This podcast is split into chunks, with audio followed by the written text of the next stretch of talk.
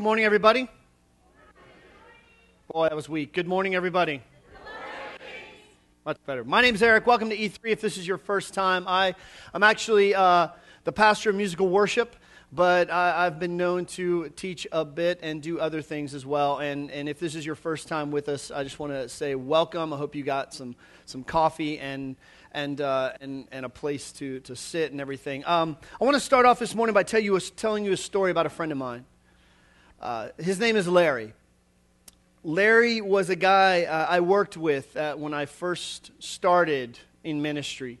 I was uh, 29 and I got my first church job, and Larry worked with me. He was about anywhere between 15 20 years older than, than i was and, and everybody that i worked with was sort of the same age as i was if not younger so larry was, was quite a bit older than we were larry was an amazing pastor and shepherd.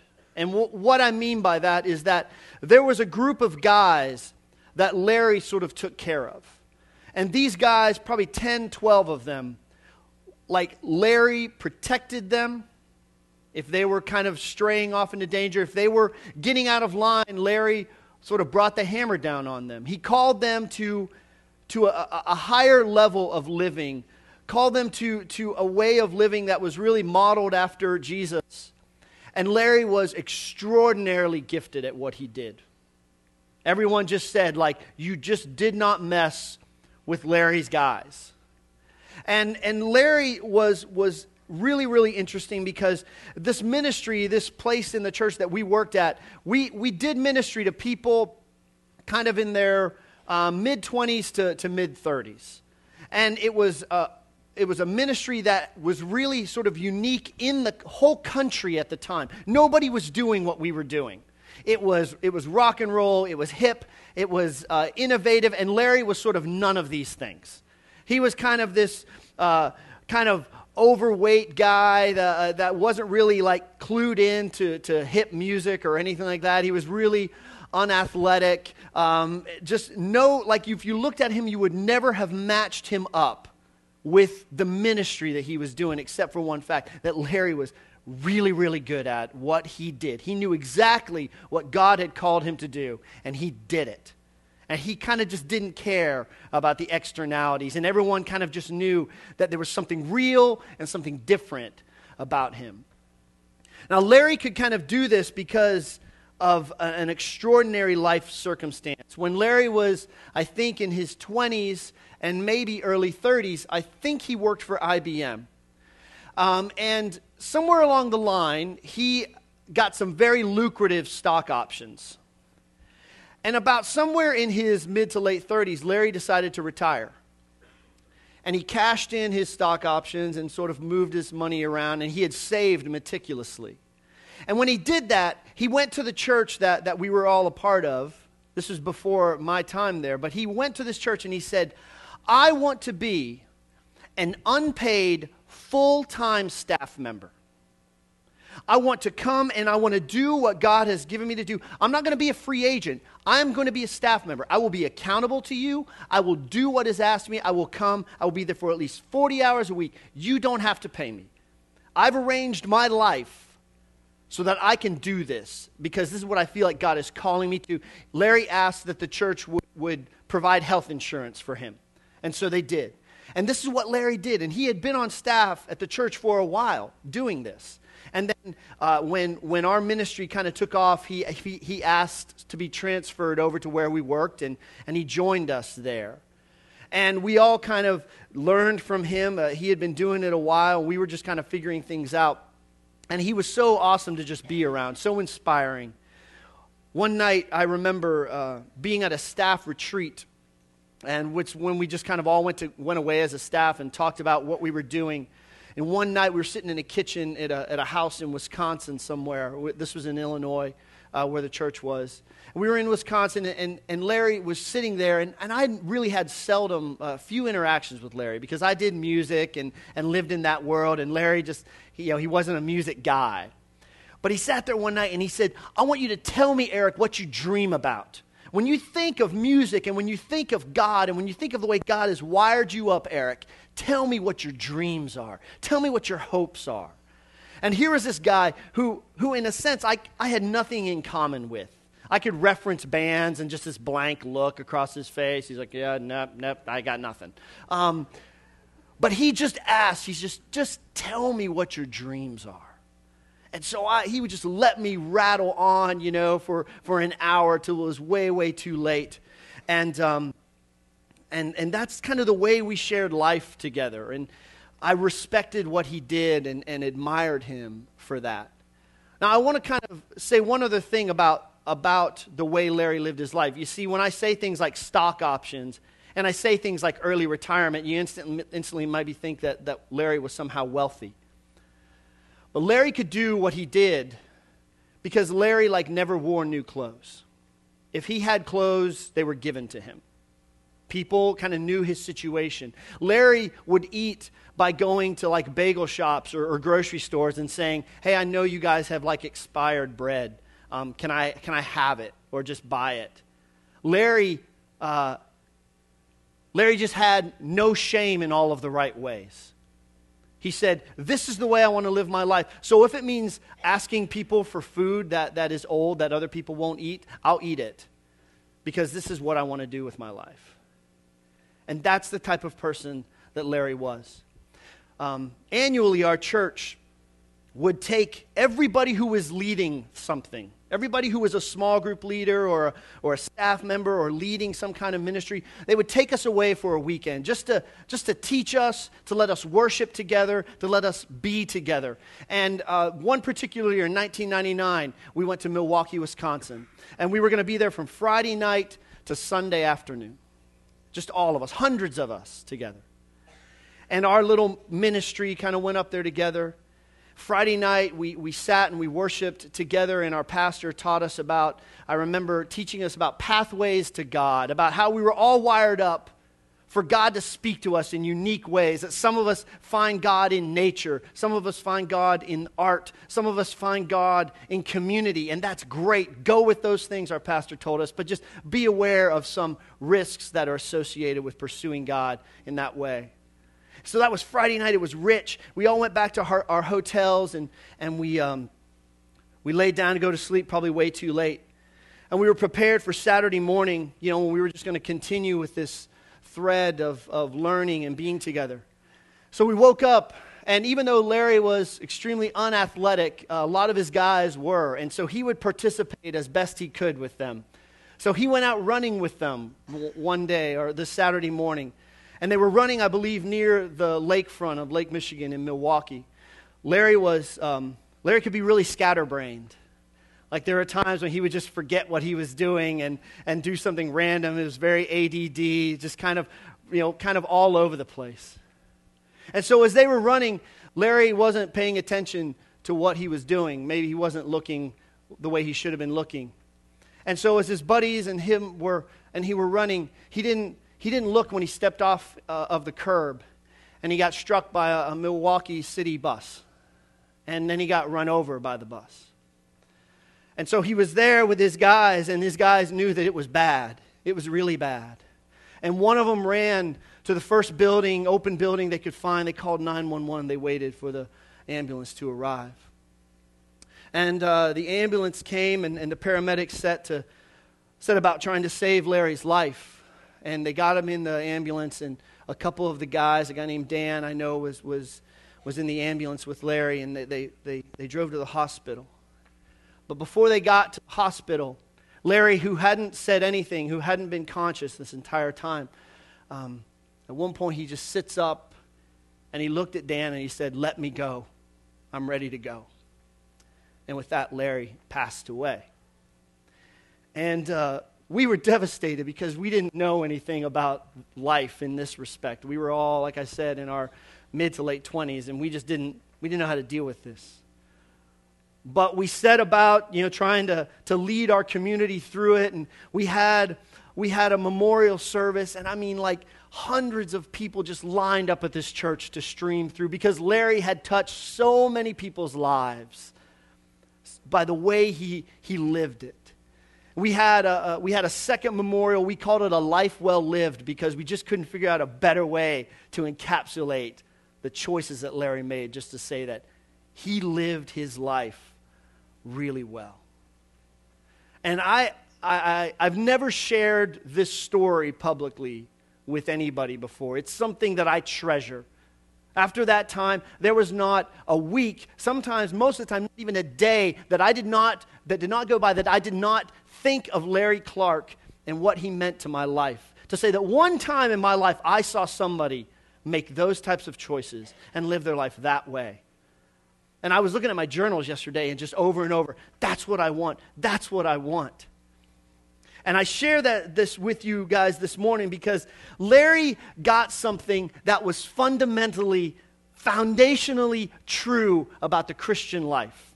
And it's this that, that, that doing life with Jesus is not about coming to a church and sitting in a chair or sitting in a pew and hearing a nice message and hearing good music. That it is that, but it is more. That, that Christianity, following Jesus, is not about leading something. It's not about belonging to a church or owning a church. It is that, but it's a lot, a lot more. That, that following Jesus is not even about having your priorities radically rearranged. It's about that. But I think Larry, if he was still alive, if he were with us today, he would say that, that all of that flows out of this one fundamental truth, and that is this idea of two words new creation.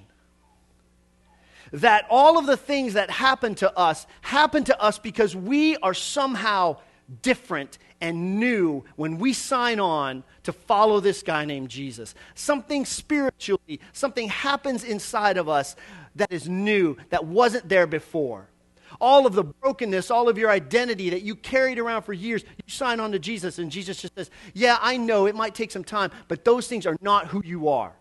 Who you are now is who I say you are. And as Mark and us, as, as, as, we pastors are fond of saying, you are princes and princesses of the Most High. It's new creation something fundamentally different. So when Jesus comes along to his disciples in the, in the gospel uh, according to Luke, the good news according to Luke, Jesus talks about this idea of something new and, and what it means for your life. And he says this that a good tree can't produce bad fruit, and a bad tree can't produce good fruit. A tree is identified by its fruit. Figs are never gathered from thorn bushes, and grapes are not picked from bramble bushes. A good person produces good things from the treasury of a good heart. And an evil produces, person produces evil things from the treasury of an evil heart. What you say flows from what is in your heart. And Jesus says that, in, in essence, when you have signed on to be my follower, when you have said that I am your Lord and your Savior, what you are may not be what you what you think you are is not what you are any longer because you have changed. A good person good things good heart. And that in a sense is what jesus gives us and that's what people like larry own at a very deep level and they just live into it and bring it to life and so we talk a lot about how Jesus was this brilliant teacher that, that he used metaphor and he used these things called parables. And, and, and we've talked about how you shouldn't read too much into the parables and you shouldn't make them too literal or you, or you do violence to the text. But today I want to do violence to the text and I want to say, what if this is literal? What if we all sitting here and we're like, well, yeah, I'm a human being. I've got these hurts. I've got these mistakes I've made in my past. But what if Jesus is saying, no, no, no. You know what you are? You are a fruit tree. You're a fruit tree. Let's just say that together. Say, I am a fruit tree. You could be a mango, you could be a fig, it doesn't matter. Because the bottom line is what Jesus says is that when you have signed on to Him, you are something different. And what Jesus does not say is that you are a factory. Hey, you're a factory. You know what a factory does? A factory churns out the same thing over and over and over. Jesus says, You're not a widget maker. Fruit doesn't always look pretty. Sometimes it's not a perfect circle. Sometimes it might have some, some brown spots on it. But fruit does something in nature that is necessary and beautiful and it tastes good. You're not a factory maker. Jesus also doesn't say, hey, you're a library. Libraries have tons of information in them. People come to them and they sit and they, they, they soak up that information, but you're a lot more than a library. You're not designed to just assemble information about the spiritual life. Jesus says, no. You are a fruit tree and fruit trees do something and, and bear things out in, in, their, in their existence that are necessary. And, and a fruit tree, the whole metaphor is, is really, it's soaked through the Bible. It goes in the Old Testament, there are, there are fruit trees symbolically. And in about 20, 30 years after Jesus lives, there's a guy by the name of Paul. Paul goes around the Mediterranean starting these little communities of faith. He starts one up, then he goes somewhere else. And then Usually, when he gets somewhere else, he realizes that he needs to write a letter addressing some problem to one of his earlier communities. And in the book, uh, he writes this letter to a church in a place called Galatia, which I believe is, is near modern day Turkey. And he writes this letter when he, and he kind of unpacks this idea of a fruit tree even more. So I want to read what Paul writes in chapter 5 of, of the book of Galatians, the letter to the Galatians. Paul says this the Holy Spirit produces this kind of fruit in our lives love, joy, peace, patience, kindness, goodness, faithfulness, gentleness, and self control. There is no law against these things. And then he goes on to write this that since we are living by the Spirit, let us follow the Spirit's leading in every part of our lives. So, Paul kind of takes this idea of Jesus saying, hey, you know what? You're designed to produce fruit. Good things can come out of your life. Paul's sort of saying, like, and here's what it looks like. Let's get specific. And what I want us to do is take a moment. I want to read that list that Paul has written. So let's just start with the word love and go through self control. Let's just read it together, shall we? Love, joy, peace, patience, kindness, goodness, faithfulness, gentleness, and self control. Do those things sound like good things, winning things to anybody here in this room? Would we generally agree that this would make up a pretty well lived life? This means no, this means yes. Uh, a lot of times when, when you delve into Scripture, you find that there are things hidden in Greek and in Hebrew that don't always come out in English. Uh, there's subtleties that are there. This is not one of these times. Love is love, joy is joy, gentleness is gentleness. So, in a sense, there's nothing surprising that I can tell you about this list. But there are a few, a couple uh, kind of hidden things there that, that I will tell you about. And the first is this it, different translations of the Bible bring it out differently. But it looks like this that Paul starts off and he says, The Holy Spirit produces, and here's the key phrase this kind of fruit. Did you catch it? I didn't think so. What Paul does not say is that the Holy Spirit produces these kinds of fruits. See, Paul, Paul lists a whole list of fruit, but when he sets it up, he says, somehow there's only one fruit. And there's this tension of like, well, it looks like a list.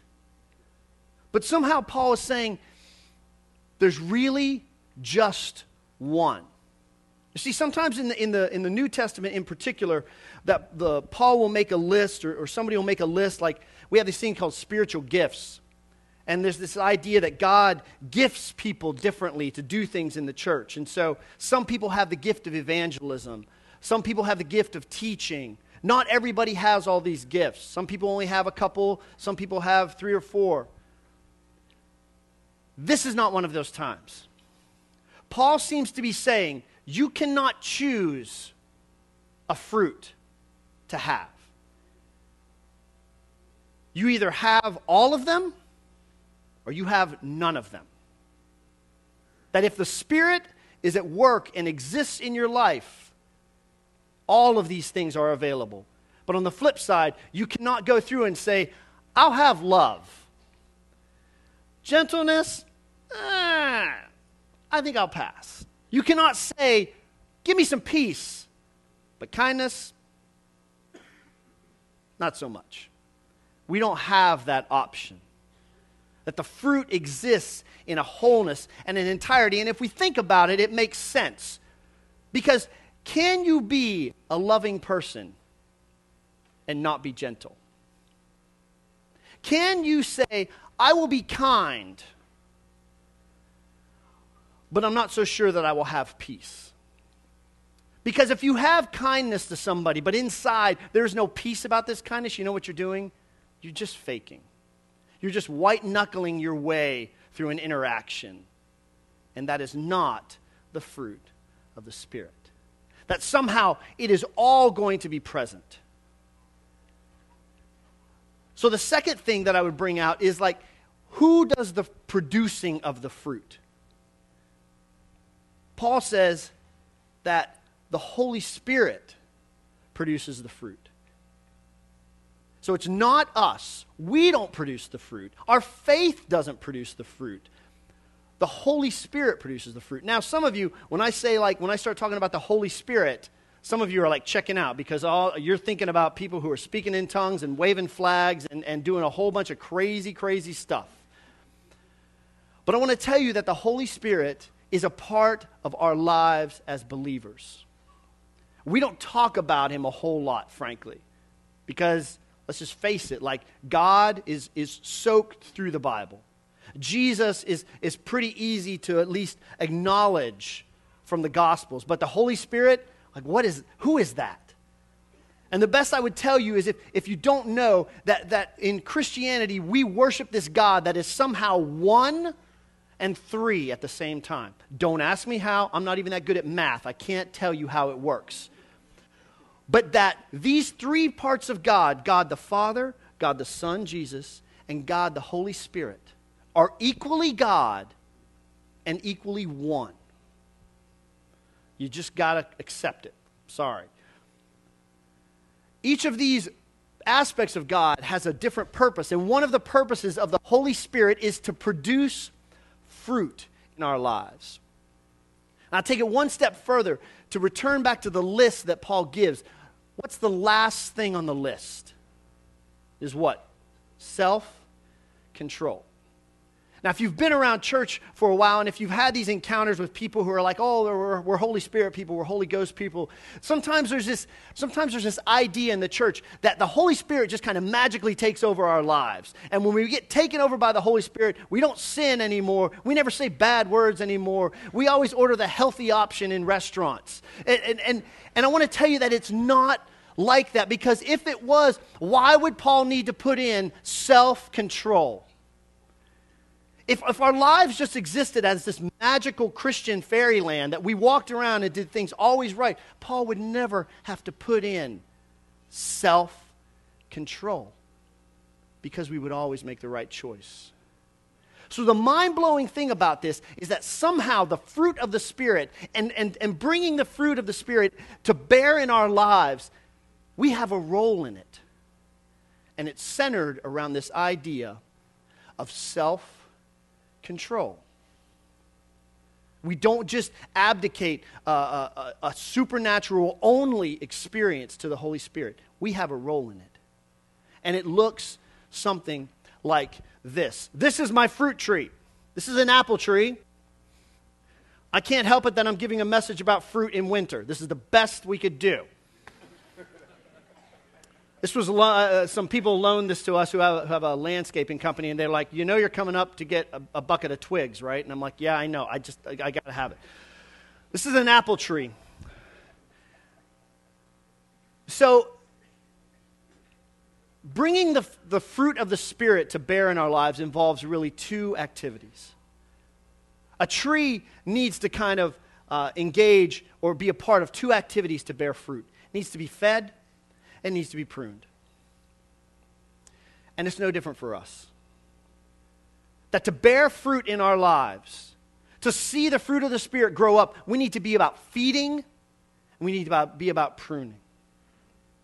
So let me, let me unpack that a little bit. A, a tree is, is, is in the soil, and in the soil, it is looking for food, it is looking for nutrients. It needs these things to come into its life in order to grow.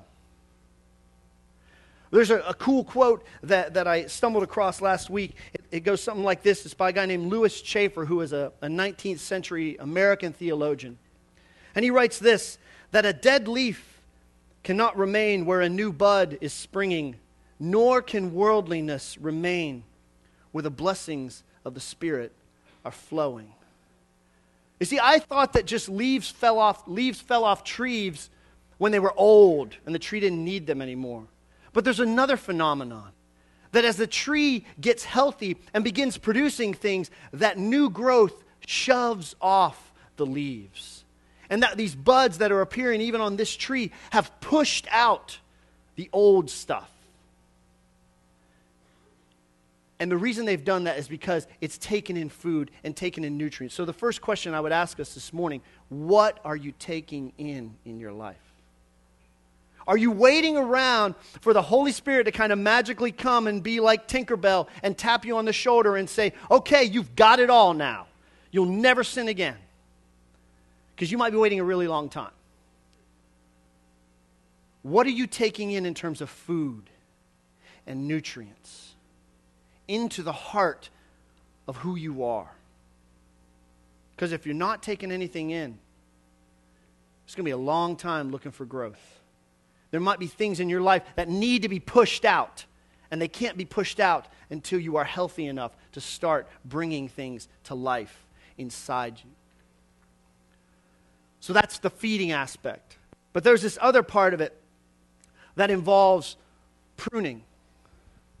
This idea that when you have a tree, you have to go into the tree and, and shape it and get things out of the tree. And, and I learned uh, quite a bit more about uh, pruning than I've ever thought I would know this week. I just kind of got into it, I went some uh, YouTube videos and talked to a guy here in our congregation, just said, Help me explain this thing. And here's one of the interesting things I learned about pruning that you don't just prune things to get rid of dead stuff. That's what I thought pruning was. That you just kind of went in, you found unhealthy branches, and you just got rid of them. Well, I found out there's another reason for pruning. And that reason is that if the heart of the tree is not getting oxygen and getting light, that the fruit of that tree will be small, might not grow that well, won't come to fruition. And as a tree grows, things get obscured. Sunlight cannot get to the heart of the tree. So, what you have to go in, you have to go to the tree and you have to find things that may look healthy, they may look like good branches, but they are obscuring the center and the heart of the tree. And you have to go to that tree and you have to cut it out. And it hurts. You are literally wounding the tree. But you have to so that the tree can produce the fruit that it's designed to produce. So, the second question for us this week is are there things in your life that look like good things? But ultimately, these things are shading your heart and prohibiting the fruit that is inside you waiting to grow up from growing. And if there are those things, that the self control part of us needs to go and say, I need to get rid of this. I need more sunshine. I need more light into the heart of who I am. so that I can grow. And it's hard, but that's the way it works. See, Jesus came in one of the other gospels and he said, he said this mind blowing thing. He said, I've come so that you can have life, and not just any kind of life, but life that is abundant or full. And that fruit of the Spirit is designed to bring about that fullness of life. Life that, that people like Larry just got. And some of us would have to say, that is not the type of fruit that I'm producing in my life right now. It just doesn't feel that full. And some of us need to just own up to the fact and just say, you know what, I've got some gardening to do. There's food that I've not taken in. And there's stuff in my life that, to truth be told, is shading what God is doing in my life. And I need to just prune it out. And that's the difficult part. But life abundant waits at the uh, on the other side. And here's the crazy thing you can start this anywhere, anytime. You might have been walking with God 30 years, 40 years, 10 years. Your life might be awesome. Guess what? You still need to do this. You still need to garden. You still need to seek fruit and prune. You might be here this morning and you would be honest, if, if honestly uh, we asked you, you would say, you know what? I'm not even sure God exists. And I don't really know about this Jesus guy. That's just where I'm at. That's fine.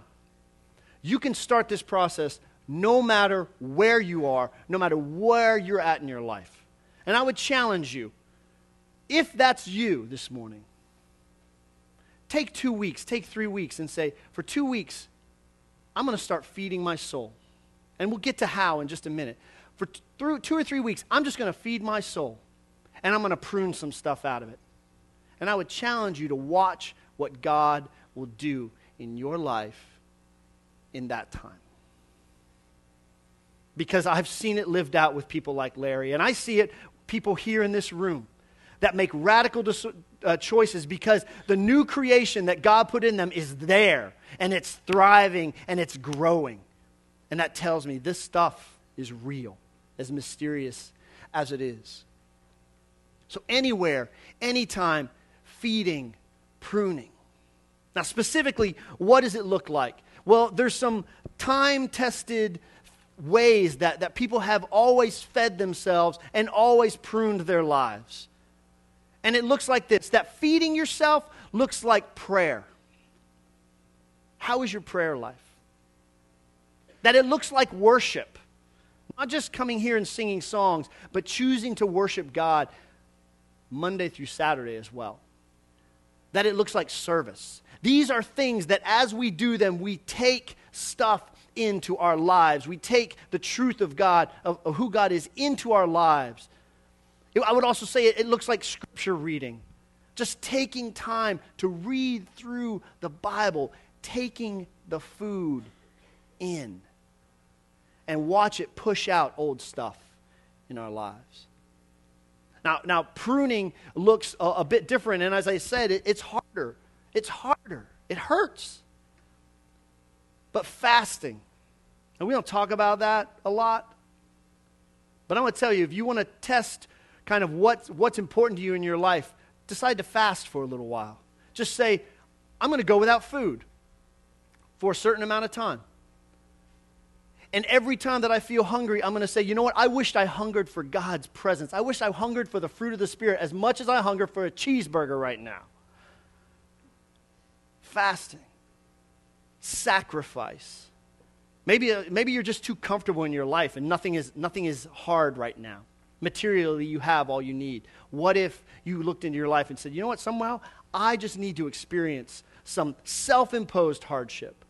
Could be anything from like, I'm going to walk somewhere where, where I would usually drive. Just giving up something in my life to, to, to, to make space the hard thing about this, these are not necessarily bad things in our lives. But leaves don't necessarily look bad when they're covering up the heart of the tree. That's why you have to make an intentional choice. You go, this doesn't look bad, but I'm just going to try it.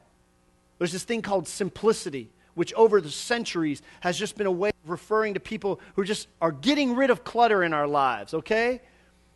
Like, we have become so gadget dominated. We've got phones and we're never out of touch.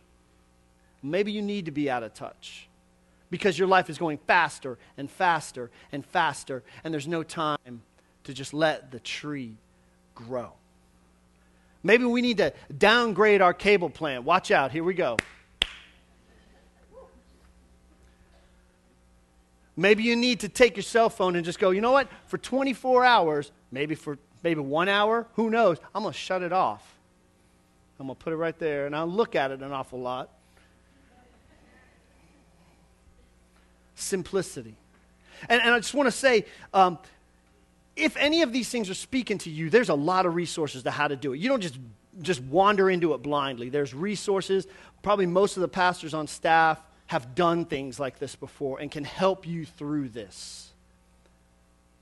But if you were honest and you were like, you know what, I've got to do some branch removing, some pruning in my life, and I got to take stuff in, this is the part where the fruit of the Spirit says, you know what, you got to do some gardening.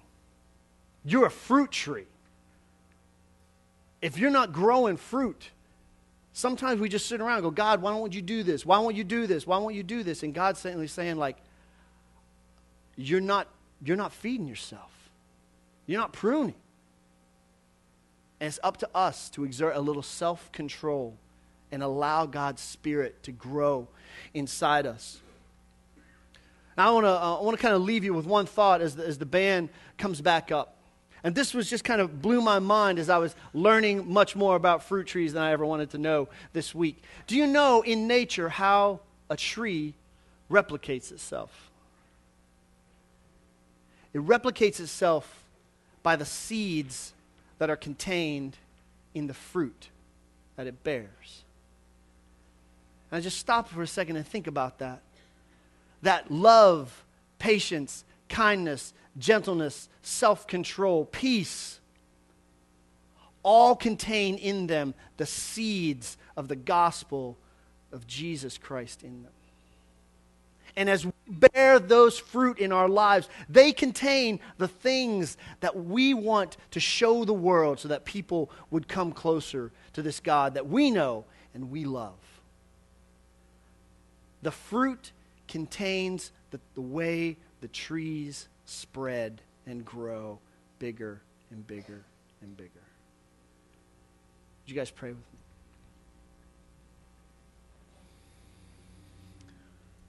God, uh, life with you has always been this strange dance between things that we watch you do in our life that we cannot explain and things that you call us to do. Things to bring to life in, in, in us and things to cut out in our lives. And we don't understand it, God. And I know for myself, even, I wish that there were times when you would have just come along with the magic wand and said, You will sin no more. But that healing takes place over years sometimes, and it takes place as we yield ourselves to the Holy Spirit. God, I pray that if there's anybody in here in this room today that are just is wondering if this stuff is real, God, I, I pray that you would plant a deep uh, sense, I guess, of a willingness to take a step God, that we would become gardeners, that we would learn to feed ourselves and cut things out of our lives, even when they don't look bad, but that we would trust that, that the heart of us needs food and needs oxygen and light to produce fruit, God. I pray that we would do this in our own lives. I pray that we would do this as a community, God. And I trust that you'll be here in these next moments, God, speaking to us as Evan leads us, as we sing words to you, God. May you come really close and speak very clearly. Amen.